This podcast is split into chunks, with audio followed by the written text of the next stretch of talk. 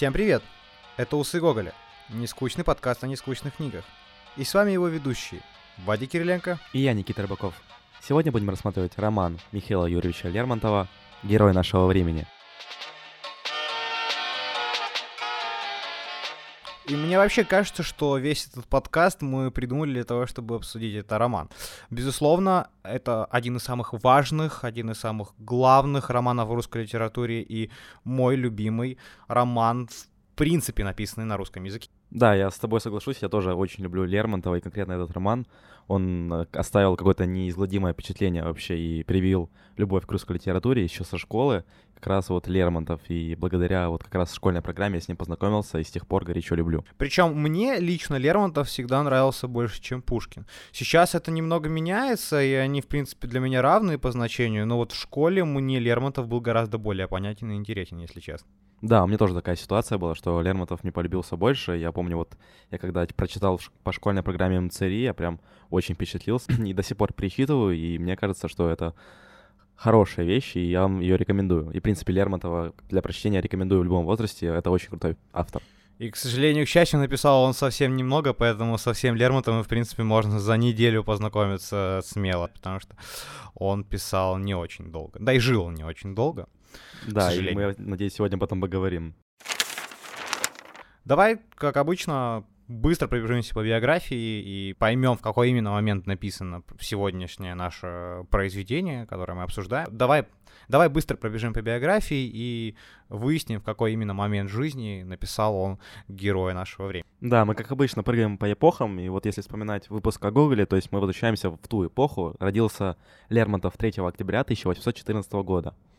Он родился в поместье, и если коротко говорить о его семье, то отец у него был не очень богатый, у него была богатая жена, и вот, э, собственно, как раз э, все деньги шли по линии матери Лермонтова. К сожалению, его мать скончалась очень рано, когда Лермонтову было два года, и поэтому бабушка взяла его на, на воспитание. Там была очень серьезная бабушка. В общем, в семье Лермонтова был матриархат полнейший, и бабушка занималась всем, она все решала, и более того, она не подпускала отца к нему очень долго, она занималась его образованием, и она Лермонтова очень любила и всячески инвестировала в его образование, у него были лучшие преподаватели, и нужно отметить, что Лермонтов не отличался крепким здоровьем. Да, Лермонтов часто болел. В детстве он болел золотухой. Я, если честно, не гуглил, что это за болезнь, но я думаю, что ничего хорошего она не а, сулит. Это такие расстройства, вот... расстройства питания, и по вс... они, она вызывает по всему телу сыпь, э, что-то что такое, что-то связано с кожей и желудком, насколько ага. я помню. Я понял. Значит, э, в общем-то, все дети в возрасте 10 до 14 лет болеют золотухой. Ну, чувак, если, если, если, если у тебя были проблемы с кожей, это не значит, что все дети болеют. Ты, по-моему, до сих пор, до сих пор свои прыщи не вылечил. Я еще в детстве, не трогай меня.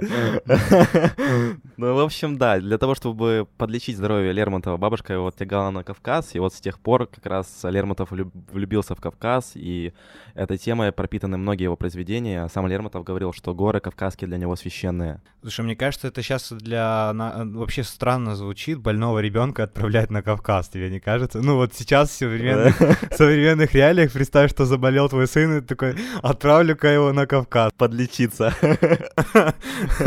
Но мне кажется, знаешь, у меня в детстве, когда родители от меня сильно уставали, они отправляли меня в лагерь. Мне кажется, такая же ситуация была. Один раз хотели отправить в детдом, и я уже, мне собрали уже почти все, все вещи, но, слава богу, этого не случилось.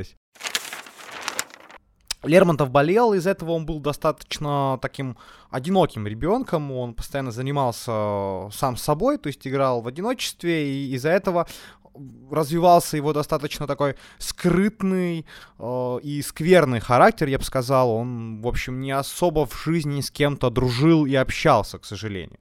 Да, и как раз все его произведения вот такие немножко одинокие, да, отстраненные от общества, и много, многие таких вопросов он поднимает в своих вещах. Допустим, тот же Мцири, о котором ты говорил, я немножко расскажу о нем. А, в нем а, священник, э, ну такой работник, я бы сказал, церкви, которого нашли а, сиротой, он там всю жизнь живет, в общем, в этой церкви, и он никогда не видел вообще мир, то есть он там воспитан, и он не помнит своих родителей, он не помнит, откуда он, и вот он вот одиноко живет в храме, и он из него убегает, чтобы посмотреть мир, и в итоге он погибает. а, вот такое вот грустное. И, и, в принципе, многие из произведений, как ты уже сказал, пропитаны вот каким-то таким одиночеством. Тот же Ну, герой, вообще герой тоже, тот же герой тоже, согласись, это про книга про одинокого человека. Да, согласен. И вообще Лермонтова называют певцом э, печали и любви. Если, если продолжать э, биографию автора, пропустим его раннее детство и уже перескочим к юности. Вот он поступает в Московский университет, его бабушка, э, его бабушка забирает в Москву, он поступает в университет. Ему там не очень нравится учиться, потому что ему там не дают читать. Он, собственно, думал, что там будет много лите- литературы. На самом деле э, литературы художественной там мало. И через два года его просят оставить университет. Дальше он пытается поступить в Петербург, э, но ему не, не хотят за, зачесть вот эти два года, проведенные в Московском университете, и он не хочет начинать учиться заново, поэтому он поступает учиться на военного. Да, это, знаешь, такая классическая история, когда тебя выгоняют э, с университета, и ты идешь в армию. Вот с Лермонтовым такая же ситуация была. Но, слава богу, в моем случае классическая история не, не, не была реальной. В армию я не пошел. Да, вот и как раз э, в период, э, в период учебы в армейской академии он начинает работу над таким романом, как «Вадим». К сожалению, Лермонтов его не заканчивает. Этот роман такой тоже громоздкий, он исторический. Я пытался его читать, не дочитал до конца даже то, что не, доч- не дописано. Мне не очень понравилось. Ты как вообще к Вадиму относишься? Э, Ну, поскольку я, меня зовут Вадим, к Вадиму я отношусь просто охуительно. Лу- Лучше всех. э, К Вадимам вообще все Вадимы очень пиздатые, и роман Лермонтова не без исключения. Я читал, мне понравилось. Ну, то есть а, я, знаешь, обладаю некоторым... Ну, вот у меня есть такое качество, как фанатизм, и, типа, даже если вот человек или там, там литературный какой-то там автор, или там, я не знаю, сценарист, режиссер, да похер, любой там человек, который занимается творчеством, если он мне нравится, мне нравится все, что он делает. Ну вот хоть убей, типа он будет делать говно, он будет срать не на лицо, но это как Apple, знаешь, типа вот они выпускают iPhone, и я каждый год там типа вау, это круто. Ну то есть мне не важно, что в них есть какие-то косяки, такая же история с Лермонтовым. Все, что делал Лермонтов, это для меня очень круто, извините, я вот такой не- не- непредвзятый и очень-очень глупый ценитель. Короче, критик, критик бы из меня не вышел, потому что если бы я критиковал произведение Лермонтова, я бы просто писал охуенно и точка, это все. Ну, на этом критика, на, этом мои... Бы каждый пост в Фейсбуке. Да, на этом критические статьи бы мы и заканчивались.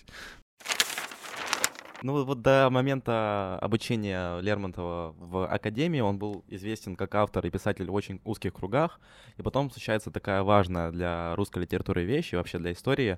Умирает Пушкин. Как мы знаем, Пушкина убивают на дуэли, и если вдаваться в историю, если немножко уходить вправо или влево, как, как, как вам угодно, Или нахуй. то жен- Да. Э, В общем, жена Пушкина начала ему изменять с Дантесом. э, Там закрутился э, любовный треугольник. Пушкину это, естественно, не понравилось. Он вызвал Дантес- Дантеса на дуэль. И эту дуэль, собственно, проиграл. Общество, в общем-то, приняло сторону Дантеса вместо Пушкина. И, собственно, Лермонтова это очень огорчало. И вот как раз на- волне все- все- всего этого хайпа он пишет стих, который называется «Смерть поэта». Он там критикует все общество и при- призывает императора покарать, э, собственно, Дантес. И за это Лермонтова очень сильно наказывают, потому что он таким, знаете, выступал очень на- наглым молодым человеком, который призывал именно конкретно императора покарать как Дантеса.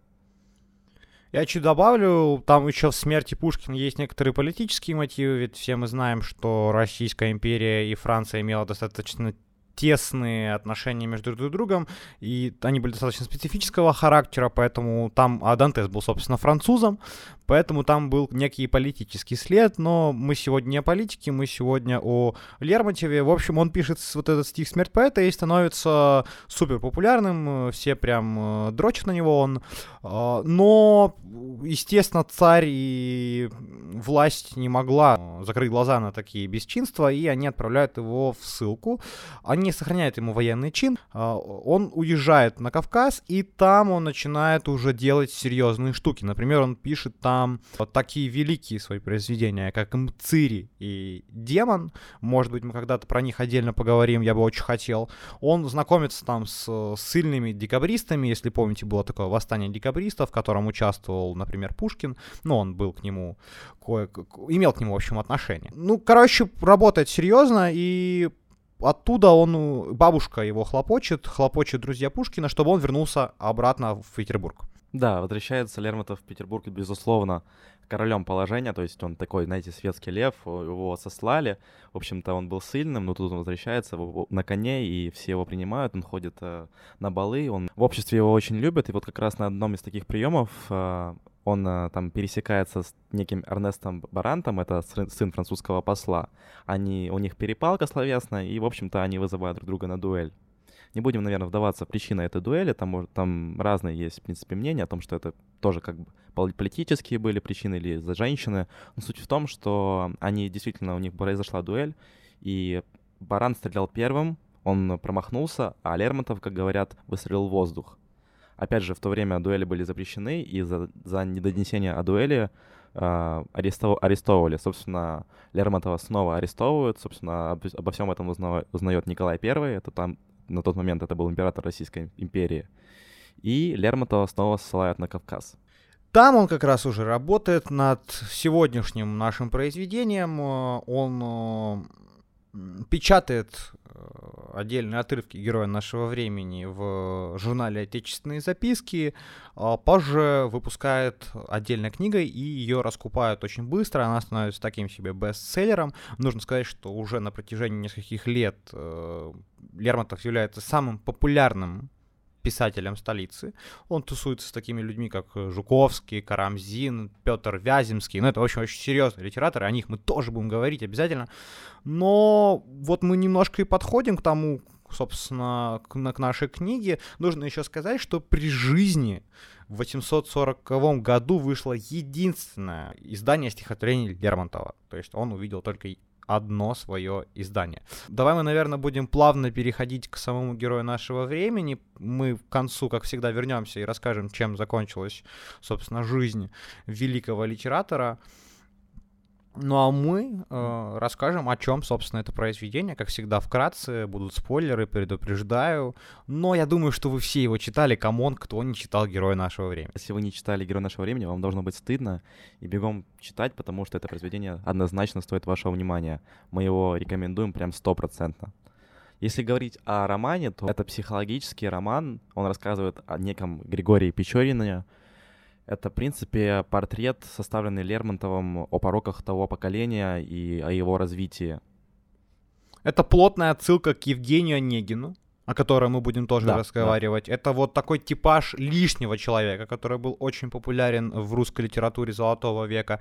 Лишний человек это такой вот, а, я вам опишу, их сейчас, наверное, не так много, но они все же есть. Это, в общем, интеллектуально развитый и полностью финансово обеспеченный э, молодой человек, который никак не может свои таланты применить, поэтому он занимается какой-то херней, э, страдает, мучается. Вот Печорин, э, собственно, такой. И э, мне кажется, что Лермонтов первый, кто в прозе описал такого человека и кто супер круто раскрыл его все прелести его характера.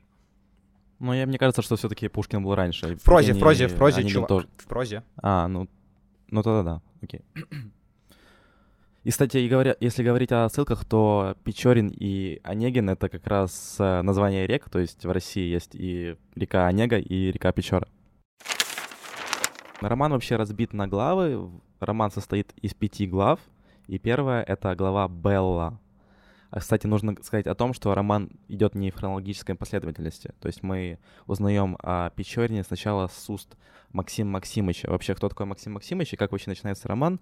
Нас знакомит сначала с автором. Это путешественник, который едет по Кавказу, он составляет какие-то свои путевые заметки, и вот на пути по Кавказу он встречает такого старого офицера, которого, собственно, зовут Максим Максимович они едут вместе, и вот этот молодой писатель пытается у него узнать какие-то истории, которые он может потом записать. И вот он долго его пытает, и в конце концов Максим Максимович раскалывается и говорит, что да, у него есть занятная история о таком вот человеке, с которым он служил, с молодым офицером, с Григорием Печориным. И он, и он рассказывает о том, что вот они когда служили вместе с Печориным, он выкрал там одну дочь кавказского князя и, собственно, пытался в себя ее влюбить, он держал ее в плену долгое время, и вот пока она к нему не начала каких-то испытывать чувства, он ее не выпускал, а потом они вместе все-таки сошлись. Они недолго пробыли вместе, они там были счастливы некоторое время, но потом, когда она все-таки окончательно к нему начала испытывать какие-то большие чувства, он называл его любимым, Печорин сам к ней остыл, и мы впервые начинаем знакомиться с характером Печорина.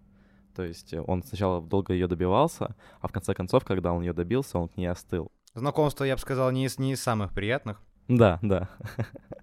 ну, Печорин вообще по ходу повествования будет интересные штуки выкидывать. Одна из таких — это когда он выкрал вот эту вот э, женщину из дома.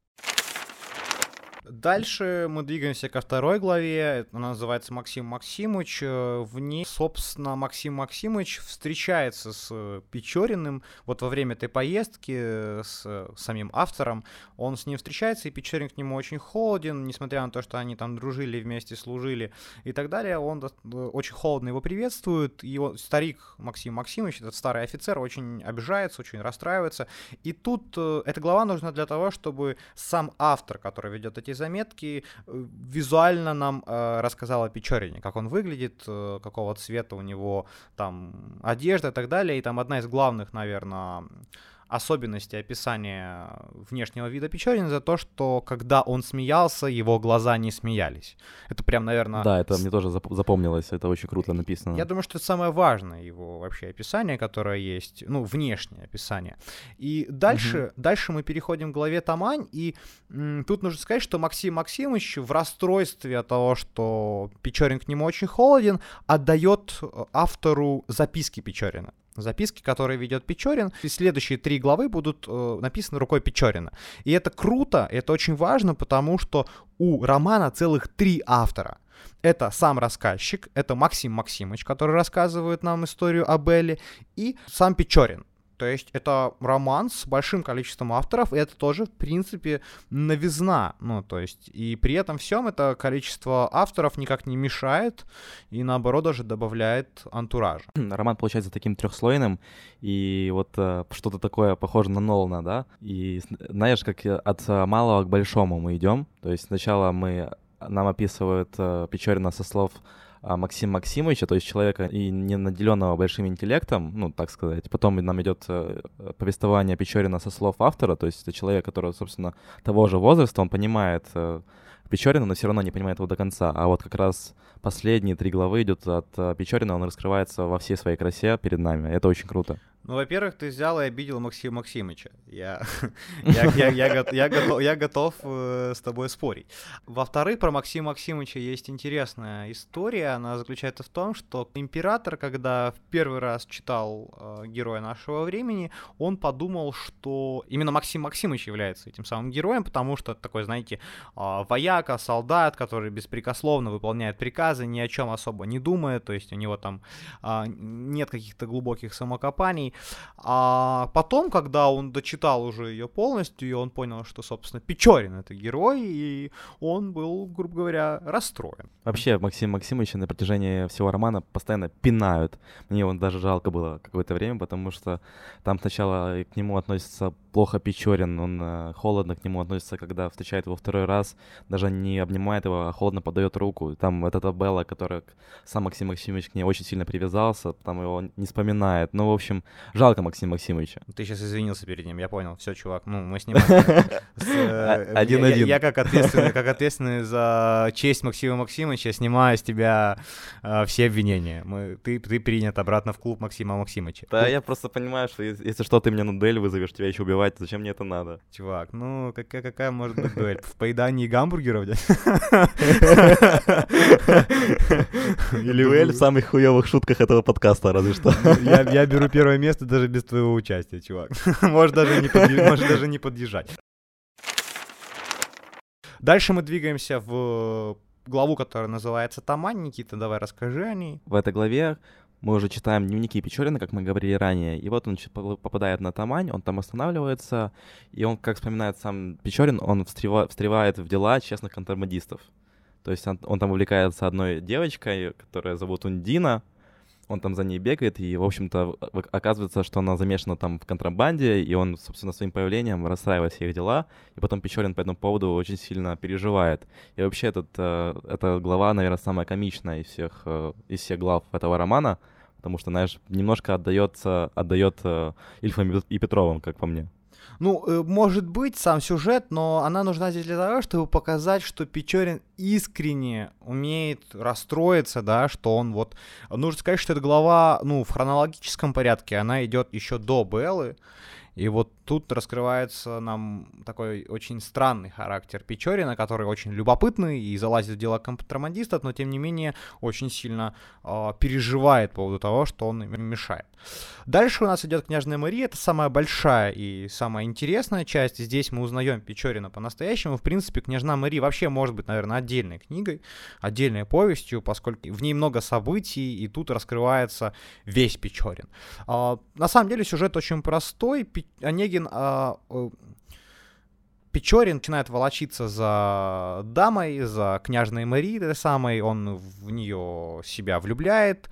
А, параллельно с ним за ней волочится его друг Грушницкий, он вызывает его на дуэль, а, они стреляются, в общем, Печорин этого Грушницкого без... Э, самое интересное еще, что мы знаем, что Печорин не умрет в этой дуэли, потому что автор нам гораздо заранее рассказал о том, а, что Печорин умрет в Персии где-то там через 20 лет после всего, что произошло. Поэтому э, это интересно читать, потому что мы знаем, чем закончится эта дуэль, как Печорин убивает э, своего оппонента, и очень важно понять, что вся сюжетная арка, все события нужны здесь не для того, чтобы рассказать об этих событиях, а о том, чтобы рассказать о характере Печорина первую очередь Лермонтов ставит перед собой задачу раскрыть Печорина. Поэтому он нам в самом начале книги скармливает спойлер, что Печорин умрет. Это вообще не важно. Не важно, как будет идти эта дуэль, не важно, в кого, ну, в кого он себя влюбляет. Важно то, как он это делает и как он об этом думает. Собственно, княжна Мари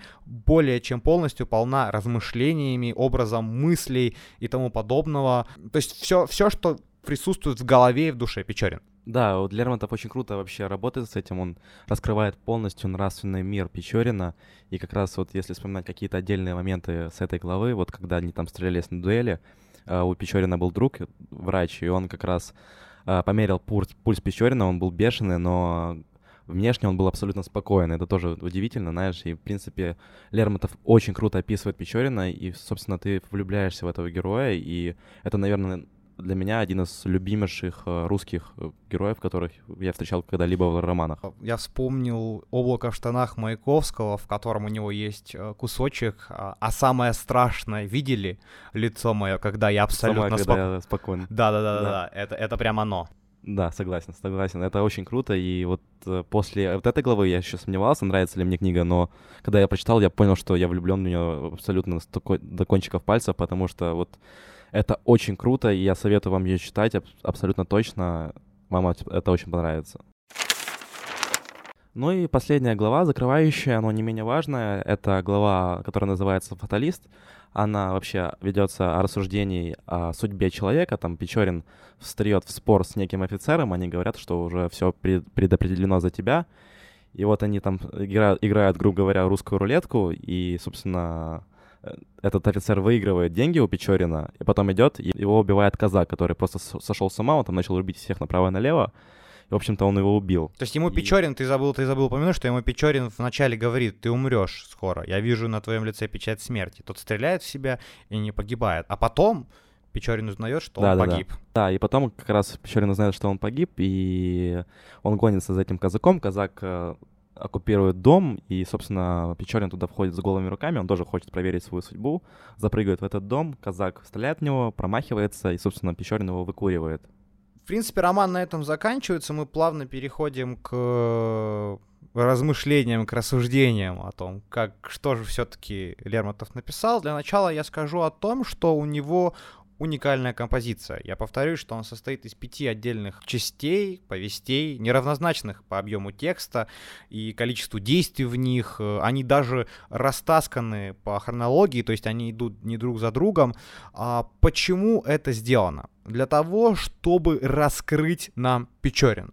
Сначала мы узнаем о Печорине какие-то вещи, рассказанные не им, собственно, а людьми, которые с ним пересекались. Мы узнаем от Максима Максимыча о том, э, что Печорин делал э, в Белле. Мы узнаем от самого автора визуальный э, вид, да, визуальный образ Печорина. И дальше с каждой частью, с каждой повестью романа Печорин раскрывается нам все больше, больше и больше. Вместе с этим в герое нашего времени присутствуют абсолютно все составляющие классического романтического текста. Это исключительный герой, очень клевый, да, там Это какая-то экзотическая обстановка, типа Кавказ, горы, купальни, все вот такое. Это любовная драма, две любовных драмы за один роман, come on, это очень много.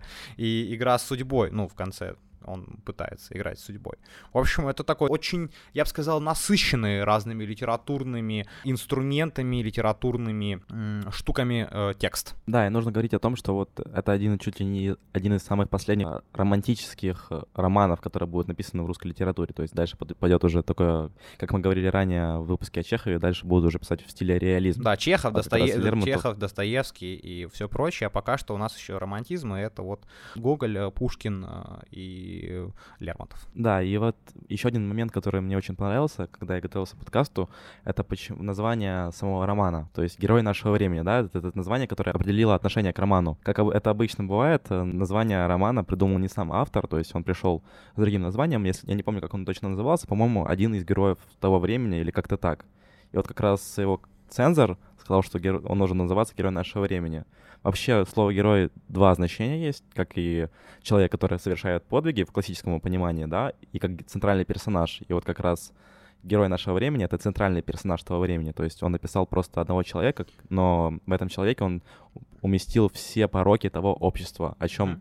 Лермонтов не постоянно говорил. Предисловие Лермонтова вообще напрямую указывает, что герой нашего времени — это собирательный образ, портрет, составленный из пороков всего нашего поколения в полном их развитии. Но он тут же противоречит себе, указывая, что Печорин — это не просто ходячая аллегория всех пороков, а достаточно правдоподобная, живая личность, то есть она существует в реалиях. То есть тут хрен поймешь. С одной стороны, он собрал все пороки, с другой стороны, он говорит о том, что это вполне реальный человек. Как ты думаешь, Никита, он нам немножко пиздит? Ну, вообще, как э, говорили современники, Лермонтов немножко описал себя, да, то есть э, не до конца, конечно, но вот он как-то себя идеализировал и засунул свой образ в Печорина, но мне кажется, что вот герой нашего времени, вот именно Григорий Печорин, это все-таки классический образ всех пороков того времени как по мне. Э, вот ты говорил, очень клевая у тебя мысль была о том, что он в Печорин заложил немножко себя, и я добавлю к э, очень важный факт. Печорин — это писатель. По три главы романа, которые мы читаем, написаны именно Печорину, то есть ему принадлежит... Э... Ну, я, я с тобой бы не согласился. Не сказал бы, что он писатель, потому что он никогда не хотел быть опубликованным, то есть он писал это для себя ну, какой писатель заход, не захочет быть опубликованным? То есть он даже своими потом дневниками пренебрегает и выкидывает их. Ну, мне не, не считаю, что он писатель. Просто у него был хороший слог. Ну, э, это и отличает писателя от неписателя, собственно, наличие хорошего слога. Тут можно спорить, но Лермонтов доверяет Печорину самую сложную задачу, да, описать себя. То есть да, э, да. не Лермонтов его описывает, не рассказчик, не Максим Максимович, а именно Печорин. То есть Печорин является полноценным автором, в принципе, героя нашего э, времени.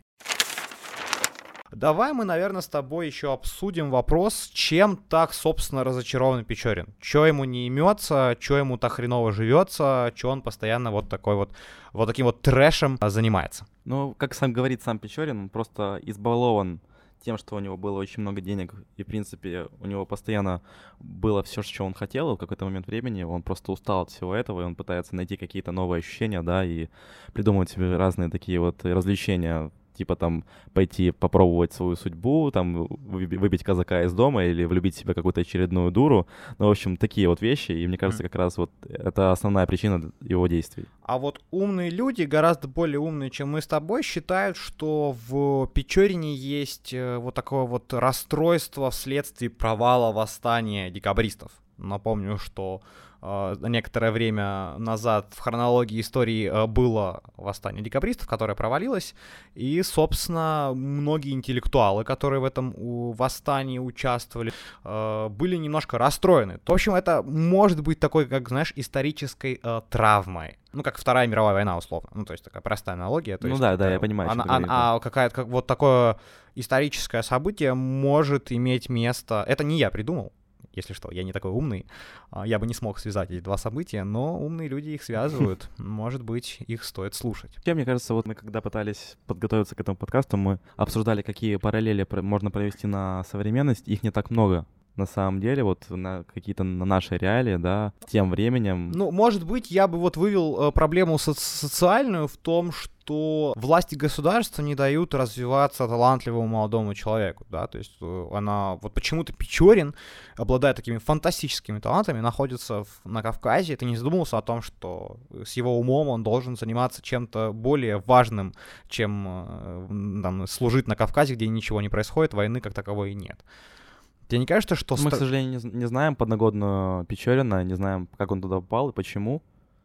Ну, Поэтому... Посмотри на судьбу Лермонтова. Давай вернемся. Лермонтов, будучи одним из самых талантливых да, людей своего времени.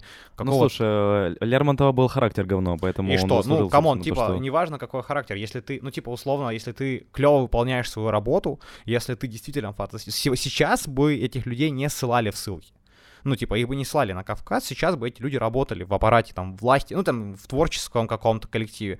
Просто это о том, что в то время вот такие умные, талантливые люди, как Лермонтов и тот же Печорин, могли э, заниматься какой-то херней э, на краю света.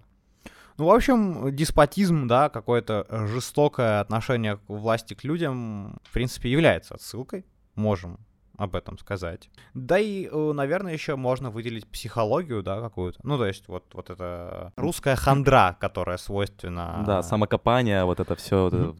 нам свойственно, действительно очень круто описано.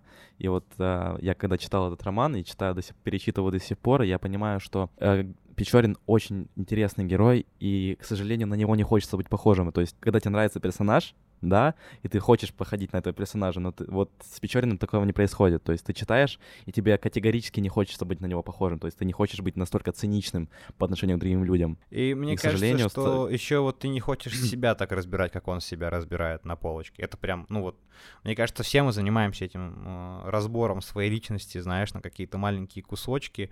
И то, как делает это Лермонтов, это действительно пугает. Ну, в смысле, как глубоко он знает себя, да, он копает да. прям очень глубоко до самого ядра, и как он это потом показывает, в своих дневниках описывает, действительно, это очень страшно, если вот дойти до такого состояния, я надеюсь, что мы с вами до такого никогда не докатимся. Еще он клевый стратег. Ну вот он прям великолепно разыгрывает какие-то комбинации, да, комбинации да, да, да, связанные с э, обидой кого-то. И это прям страшно читать, насколько он хладнокровно разыгрывает комбинации по поводу того, как он чье-то сердце украдет или кого-то убьет в дуэль. Это прям, ну типа, ты читаешь такой... Да, он такой манипулятор, знаешь, он вокруг него одни пешки, он ими руководит, он понимает прекрасно, чем закончится партия, он просто играет свою роль. Люди вокруг него даже не подозревают, что Печорин прекрасно знает, чем все закончится. Они думают, что они сами владеют своей судьбой. И последний очень интересный и важный вопрос. Скажи мне, Печорин — это герой того времени или герой все-таки и нашего времени?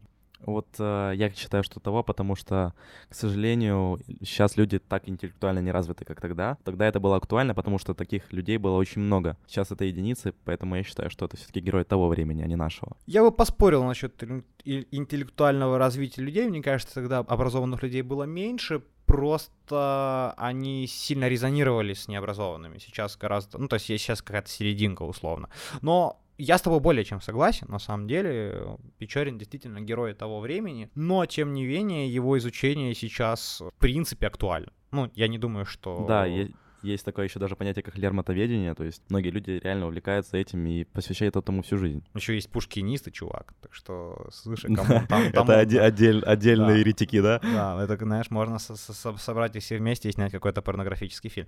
Но мы будем давать оценки, я буду первым, я ставлю 100 тысяч усов Гоголя из 10, э, миллион усов Гоголя, это лучшая книга на русском языке, э, я ничего лучше в своей жизни пока что не читал, поэтому тут э, все очень просто. Я немножко добавлю, я с тобой согла- согласен, что тысяча усов Гоголя из 10 и 10 усов Лермонтова из 10, потому что усы у Лермонтова были тоже отменные. Но у него были они такие жиденькие, не такие классные, как у Гоголя. Э, но мне кажется, что если бы мы назвали себя усы Лермонтова, мы бы не были такими классными. Ну вот почему-то мне так кажется. Да, да. Как ты сам сейчас нас сам похвалил, чувак. Ну, я умею.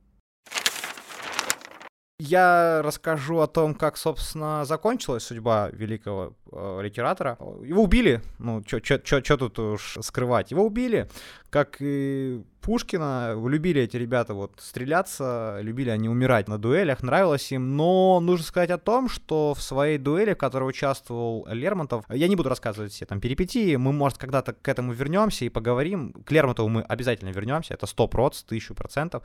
Он стрелял наверх, ну, вы, вы понимаете, да, как дуэль происходит, приходят два, два чувака, они расходятся на какое-то количество шагов, разворачиваются и стреляются.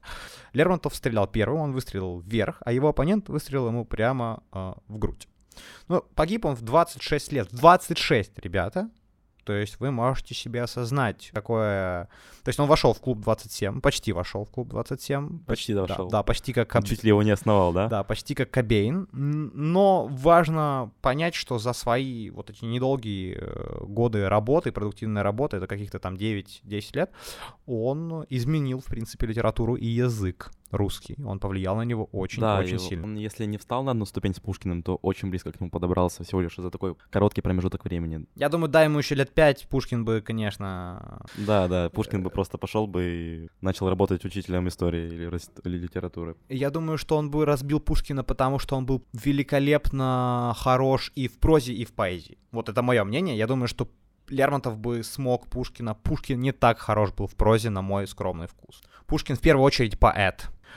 А Лермонтов, мне кажется, ну, опять же, это субъективно, кто-то будет мне говорить, что я поц, но на мой скром... Я сейчас, знаешь, какие-то бабушки, если вдруг они нас слушают, именно эти пушкинисты и лермонтоведы, я сейчас представляю, как они достают вилы и начинают идти какая-то, знаешь, междуусобная война между, между ними происходит. Я, я думаю, эти, эти бабушки начали бы меня пиздячить за то, что я голосовал за Порошенко. В первую очередь. Как раз эти бабушки тебя бы первого превозносили тебя, потому что они тоже за Порошенко. Ну, хрен его знает. Мне кажется, сначала бы я получил за Пороха, потом бы я получил за, за, за пушкинистов. Ну, короче, именно дали бы мне пиздяторов. А потом получил пизды на районе за твои длинные волосы, чувак. Да, так, так, так бы и было. Давай заканчивать. Мы тут уже нормально поболтали, в принципе. Я думаю, что это будет самый длинный выпуск по хронометражу. Да, ну, собственно, неудивительно, потому что Лермонтова мы очень любим. И хочется закончить э, цитаты, как мы обычно это делаем, современников о Лермонтове, собственно, о смерти его. Все приятели Лермонтова ожидали всего печального конца, ибо знали его страсть насмехаться и его готовность отвечать за свои насмешки.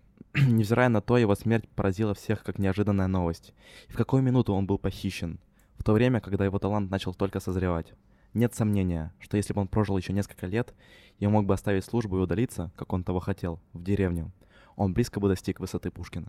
Ну, видишь, не я один так считаю. Так что, ребят, до свидания. До скорых до встреч. скорых встреч. И хочется сказать, что, ребят, вы уже как-то подзабыли, нам можно писать в Инстаграм, оставлять э, комментарии, лайки, писать в iTunes, мы всегда читаем, ждем. Да, если что, в Инстаграме нас можно найти в поиске, написав «Усы Гоголя» или же на английском gogols.mustache. Это наш Инстаграм, подписывайтесь на него, там весело, смешно. Бывает смешно. Да, бывает, бывает. бывает смешно. Не всегда, но мы стараемся. Раз в год и палка стреляет. Всем пока! Всем пока!